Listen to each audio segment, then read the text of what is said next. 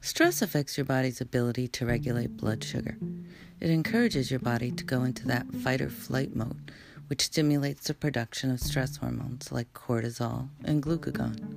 Unfortunately, ongoing stress keeps your stress hormone levels high, which stimulates the breakdown of the nutrients and increases your blood sugar.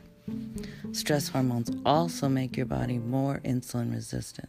This prevents nutrients from being stored and makes them more available in the bloodstream to be used for energy.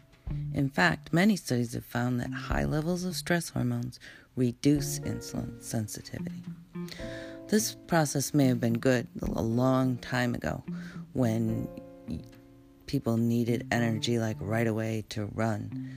But today, usually stress is from chronic reasons of worrying and filling your time too much, um, allowing yourself to see things that are upsetting to you. All these things will cause chronic stress and it will reduce your insulin sensitivity, and it's harmful.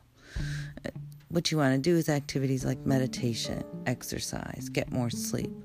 All these are great ways to increase your insulin sensitivity and reduce your stress.